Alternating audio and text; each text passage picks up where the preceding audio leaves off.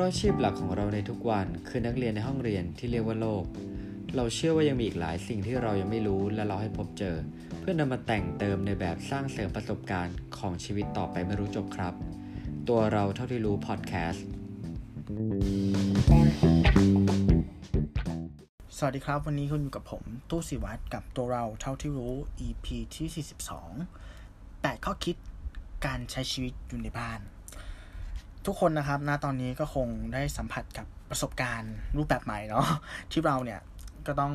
กักตัวอยู่ในบ้านเนื่องจากสภาวะการแพร่ระบาดของไวรัสโควิด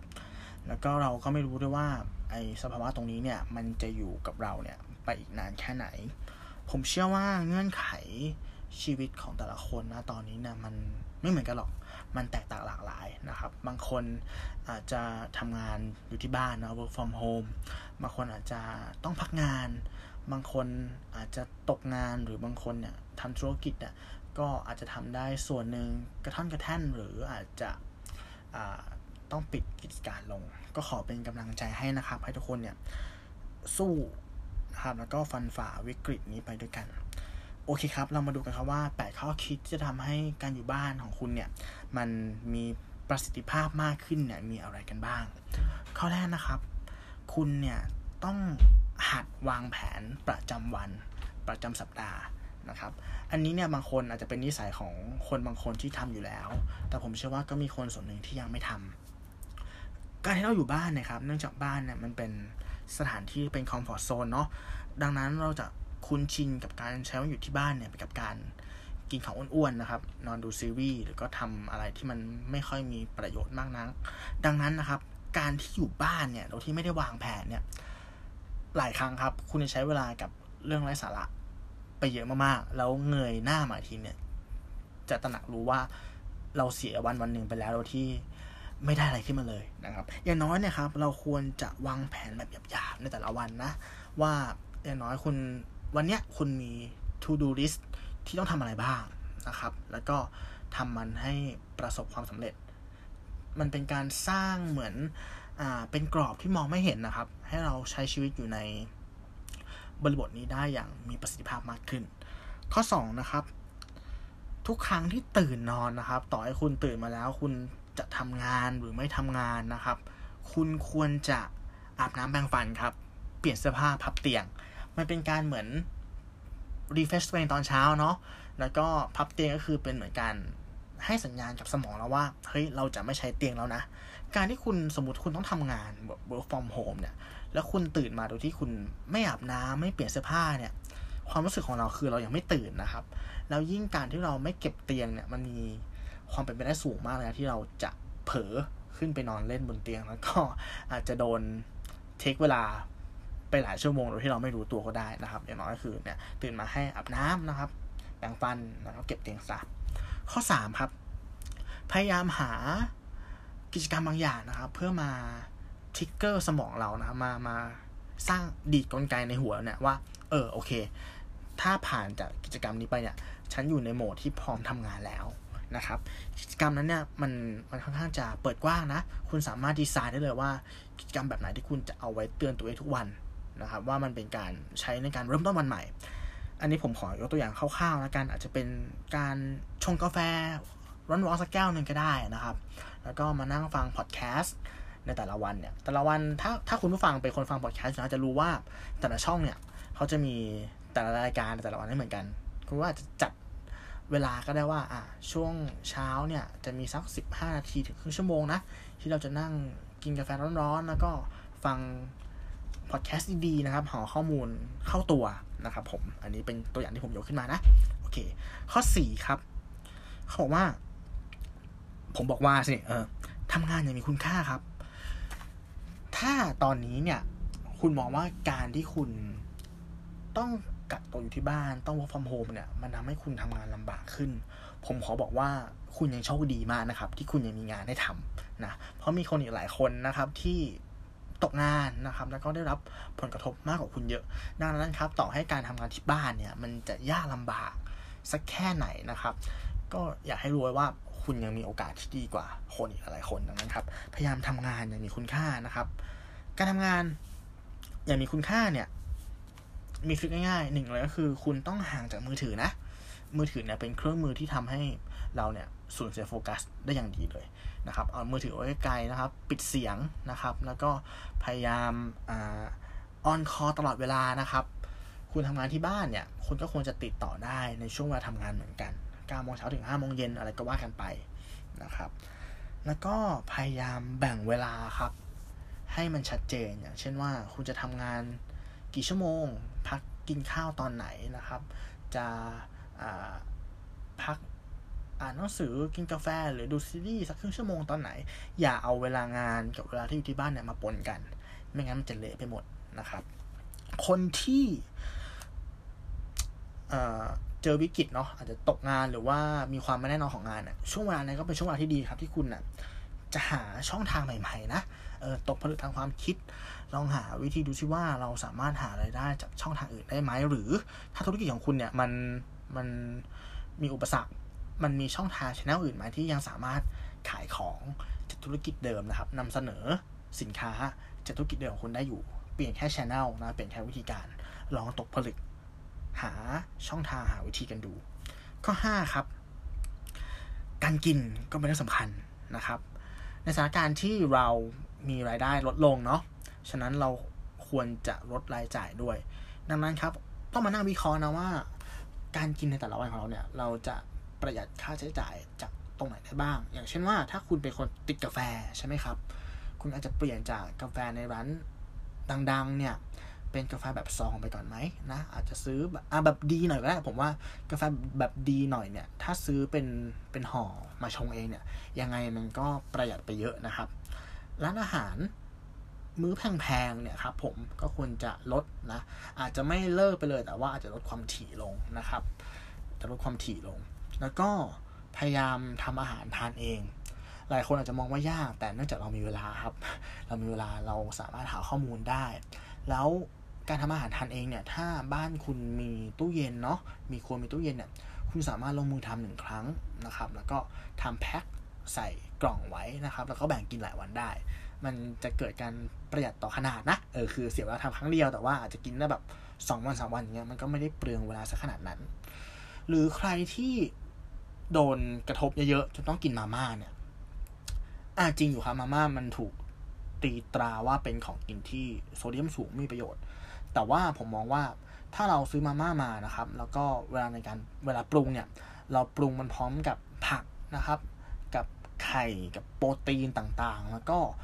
อาจจะใส่เครื่องปรุงที่มันแถมมันเนี่ยให้มันน้อยลงเนี่ยมาม่าก็เป็นของกินที่โอเคนะ โอเคนะ เออ แล้วใน Facebook ผมจำชื่อไม่ได้แล้วมันจะมีเพจเพจหนึ่งอะชื่อเพจมาม่าสักอย่างอะเป็นเพจที่คนจะมาแชร์ วิธีการทำมาม่าแบบแปลกๆ แบบครีเอทนะครับ ซึ่งบางทีวัตถุดิบแบบมันก็หาได้ง่ายๆนะมายถึงว่าคุณเข้าร้านสะดวกซื้อเนี่ยคุณก็สามารถเอาของที่มีอยู่ในนั้นมาไม่ช่แมทกันให้เป็นเมนูที่มันดูแบบ ออตะการตาดูว้าวเหมือนเหมือนการทานมื้อดีๆนอกบ้านได้เลยนะครับ ก็ลองไปหาข้อมูลกันดูนะครับ แล้วก็อีกอย่างหนึ่งคือ ทุกวันนี้ถ้าถ้าคุณอยู่กรุงเทพเนาะคุณก็จะคุ้นชินกับการเริ่มสั่ง Delivery นะครับ ผมอยากให้คนที่สั่ง Delivery อยู่แล้วนะหันมาสั่ง Delivery จากร้านที่เป็นร้านโลโก้บางนะครับ หรือคนที่ไม่เคยสั่งเลยเนี่ย ก็ คนที่ทำอาหารกินเองอะ่ะก็หันมาสั่งอาหารจากร้าน Delivery local ร้านร้านทั่วๆไปที่ไม่ใช่ร้านดังครับ บ้างเป็นบางมื้อเพื่ออะไรครับ เพื่อที่จะช่วยเหลือกันครับ ช่วยเหลือกันช่วยเหลือให้เขาเนี่ยยังพอมีรายได้เนาะเล็กๆส่วนใหญ่เขาจะสายป่านไม่ยาวครับ การที่โดนปิดเนี่ย แล้วก็ไม่มีคนไปซื้อเนี่ย แล้วเขาอุตส่าห์ดิ้นรนตัวเองเนาะให้มามีหน้าร้านอยู่ในในแพลตฟอร์มต่างๆเนี่ย ผมว่าเราควรช่วย สนับสนุนเขานะครับ ก็เป็นการช่วยกันเพื่อให้เรารอดพ้นจากวิกฤตนี้ไปด้วยกันนะครับ ข้อที่ 6 ครับงานดิเลกนะครับ ผมเชื่อว่าทุกคนแหละมีแหละ งานดิเลกนะสิ่งที่เคยชอบ สิ่งที่ชอบอยู่หรือสิ่งที่ลืมไปแล้วก็ชอบ เราจะมีวิชลิสต์ต่าง ๆ ครับที่เราเคยติ๊กไว้ว่าเราจะทำนะเอออันนี้ก็เป็นช่วงเวลาที่ดีครับที่เราจะไปค้นลิ้นชักตรงนั้นเนาะอ่าไปดูว่าเราเคยชอบอะไรนะครับ หรือมีอะไรที่เรา กะจะทำมานานละแต่ยังไม่ได้ทำเนี่ยช่วงนี้แหละครับ เปิดลินชัก เอามันขึ้นมาปัดฝุ่น แล้วก็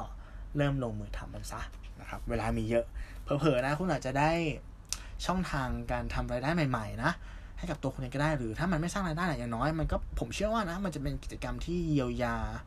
จิตวิญญาณของคุณอะเยียวยาสภาพจิตใจของคุณได้นะครับ ข้อที่เจ็ดครับสำคัญมากๆเลยนะครับ อย่างที่ผมเคยบอก กินอิ่ม นอนหลับนะ อันนี้คือการออกกำลังกายนะครับ เราควรจะออกกำลังกายทุกวัน คุณเชื่อไหมครับว่า ปกติแล้วอะการที่คุณไม่ออกกำลังกาย แต่คุณออกไปทำงานนอกบ้านเนี่ย คนเราเนี่ยเดินเฉลี่ยนะมีห้าพันถึงแปดพันเก้าแปดพันเก้าต่อวันเลยนะแต่เนี่ยคุณอยู่ในบ้านเนี่ยควรจะเดินวันหนึ่งไม่ถึงพันเก้าก็ได้ ยิ่งคุณอยู่ในห้อง ถ้าบ้านคุณเป็นอ่าคอนโดเล็กๆ ไม่กี่ตารางเมตรเนี่ยเผลอๆคุณแทบไม่เดินเลยนะดังนั้นครับ การออกกำลังกายสำคัญมาก อันนี้ไม่ใช่การออกเพื่อให้คุณมีกล้ามหรือผอมนะ มันเป็นการออกกำลังกายเพื่อจะรีเมน สภาพร่างกายคุณอะให้มันยังแข็งแรงอยู่ ความแข็งแรงนะครับจะทำให้คุณอะมีภูมิต้านทาน ใช่ แล้วคุณก็จะสามารถต่อสู้กับเรื่องของทั้งฝุ่นเนาะ ทั้งเชื้อไวรัสอะไรเงี้ยได้ดีขึ้นนะครับ ควรออกกำลังกายที่บ้านทุกวันนะใช่ครับเน้นคำว่าที่บ้านด้วยอย่าไปออกข้างนอกนะครับว่ามันเสี่ยงการออกกำลังกายที่บ้าน อาจจะดูเป็นอะไรที่ยากนะครับมีอุปสรรคแต่จริงๆเราไม่ใช่เลยครับ คุณสามารถหาข้อมูลจากใน YouTube ได้ ทุกวันนี้มัน search ได้หมดเลยนะ คุณจะออกกำลังกายแบบว่า แบบยก weight weight training เนาะถ้าคุณมีเครื่อง หรือถ้าคุณไม่มีเนี่ยคุณจะ cardio ก็ได้ หรือถ้าคุณมีน้ำหนักเยอะคุณสามารถออกกำลังกายที่มันไม่ไม่มีแรงกระแทกก็ได้นะครับ ลอง search ดู หรือถ้าอย่างง่ายสุดนะที่ผมมาแชร์ที่ผมใช้อยู่ดีมากๆเลยก็คือแอปพลิเคชัน Nike Training Club ครับ NTC นะครับ ลองไปโหลดได้เลยใน App Store ใน Google Play แอปนี้เนี่ย เป็นแอปของ Nike นะ ที่เขาเนี่ย จะสามารถจัดตารางออกกำลังกายให้กับคุณได้ คุณสามารถเลือกได้เลยว่าคุณจะเน้นแบบออกกำลังกายแบบเบิร์น หรือว่าสร้างกล้ามเนื้อนะครับ ให้มันเข้มข้นแค่ไหน เป็นรายเดือน 4 สัปดาห์ 6 สัปดาห์ 8 สัปดาห์ได้หมด แล้วมันมีการให้คุณให้ข้อมูลนะว่าคุณมีอุปกรณ์หรือเปล่า คือถ้าคุณไม่มีอะไรเลยอะ่ะเขาก็จะสามารถจัดตารางการออกกำลังกายที่เหมือนใช้แค่น้ำหนักตัวคุณก็ได้นะ คุณไม่จำเป็นต้องมีเวท ไม่จำเป็นต้องมีเครื่องอะไรเลยครับ ขอแค่คุณมีแอปพลิเคชันเนี้ย คุณก็สามารถออกกำลังกายได้ทุกวันนะครับ ตัวแอปเนี่ยก็จะเตือนคุณด้วยว่าอ่าวันนี้คุณต้องออกกำลังกายแบบไหนเนาะ วันไหนคือวันพักนะครับ มันทำให้คุณอ่าคลิป keep tracking อะ อยู่ในสภาวะที่แบบเออออกกำลังกายแบบอ่าสม่ำเสมอ อ่าสม่ำเสมอ ครับผม อันนี้คือข้อเจ็ด ข้อแปดครับข้อสุดท้ายก็คือที่เกิดเป็นเมื่อกี้ละก็คือนอนให้พอนะครับ การนอนให้พอก็คือการชาร์จแบตของเราให้เต็มเนาะเพื่อที่จะพร้อมมาสู้กับอุปสรรคที่จะเกิดขึ้นในวันรุ่งขึ้นนะครับ นอกจากการนอนให้พอแล้ว ผมขอใช้อีกเรื่องหนึ่งก็คือ การสร้างภูมิต้านทานที่สำคัญที่สุดในตอนนี้นะครับ ผมมองว่ามันคือการนั่งสมาธิ อืมมันมีงานวิจัยหลากหลายเลยครับที่ บอกว่าการนั่งสมาธิเนี่ยทำให้เราสามารถดิวกับอารมณ์นะครับ ของเราได้ดีขึ้น ตอนนี้สภาวะจิตใจเราแย่ครับ แล้วก็อารมณ์เราแปรปรวน การนั่งสมาธิเนี่ยมันเหมือนอันนี้มันเหมือนกับการที่เราเนี่ย ไปจัดระบบจัดลิ้นชัก ความคิดความรู้สึกของเรานะครับ ถ้าเรานั่งบ่อยๆเนี่ยเราจะแฮนเดิลกับความเครียด อืม ได้ดีขึ้นนะครับ จะตัดสินใจได้ดีขึ้นแล้วก็ วิธีการที่เราเล่าเรื่องกับตัวเองเนี่ย mindset ของคุณอะการเล่าเรื่องตัวเองมันก็จะดีขึ้นด้วยนะครับฉะนั้นครับผมอยากรณรงค์ให้ทุกคนนะครับ หันมานั่งสมาธิ มันไม่ใช่เรื่องยากนะครับมันไม่ใช่เรื่องยาก ถ้าคุณนั่งเฉยๆไม่ได้เนี่ย คุณมันมีแอปช่วยนั่งนะครับ หรือมี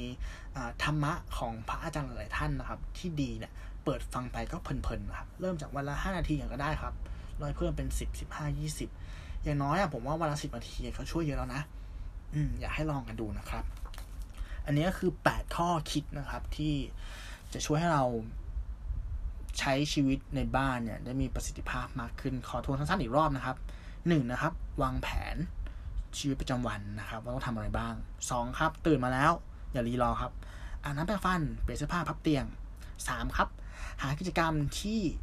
เป็นกิจกรรมที่กระตุ้นตัวเองนะว่าเออเราจะทำสิ่งนี้แล้วอะฉันพร้อมจะทำงานละ พร้อมจะใช้ชีวิตแล้วนะครับผมข้อที่สี่ครับ ทำงานให้อย่างมีคุณค่านะครับ เห็นค่าของงาน ถ้าว่างงานอยู่ก็พยายามตกผลึกครับ หาช่องทางใหม่ๆ ข้อห้าครับ การกินครับ กินให้ดีนะครับ กินให้ถูกนะครับ กินของที่จำเป็นอะเอออย่าไปกินอะไรแบบอย่าไปติดหรูมากนะข้อที่หกครับ พยายามขุดงานอดิเรกหรือสิ่งที่เราชอบในอดีตเนี่ย ขึ้นมาปรับฝุ่นนะครับ แล้วก็ลองทำดู ข้อที่ 7 ครับ ออกกำลังกายอย่างสม่ำเสมอ ข้อที่ 8 ครับ นอนให้พอแล้วก็หัดเริ่มนั่งสมาธิ ผมหวังว่าพอดแคสต์ตอนนี้จะเป็นประโยชน์กับคุณผู้ฟังไม่มากก็น้อยนะครับ ขอขอบคุณนะครับที่ฟังกันมาจนจบสำหรับ EP ถัดไปเนี่ยผมกับคนหนึ่งจะพูดเรื่องอะไรก็ขอให้ติดตามรับฟังกันนะครับ สามารถรับฟังรายการของเราได้ในพอดแคสต์ Channel ทุกๆช่องทางเลยไม่ว่าจะเป็น Spotify อ่า Apple Podcast Podbean นะครับ Anchor ใน YouTube ก็มีนะครับ แล้วก็แพลตฟอร์มของเรานะครับ มีทั้งใน Blockdit นะครับ แล้วก็ Facebook สามารถเข้าไปแล้วก็ทักทายกันได้นะ คอมเมนต์ได้ inbox เข้ามาได้ ถ้ามีอะไรน่าสนใจเนี่ย ก็เดี๋ยวเราจะหยิบยกมาพูดให้คุณผู้ฟังฟังกันนะครับแล้ววันนี้ผมขอลาไปก่อน ขอให้ทุกคนมีสุขภาพร่างกายที่แข็งแรงนะครับ ทั้งร่างกายแล้วก็จิตใจ ผมตู้สิวัตรสวัสดีครับ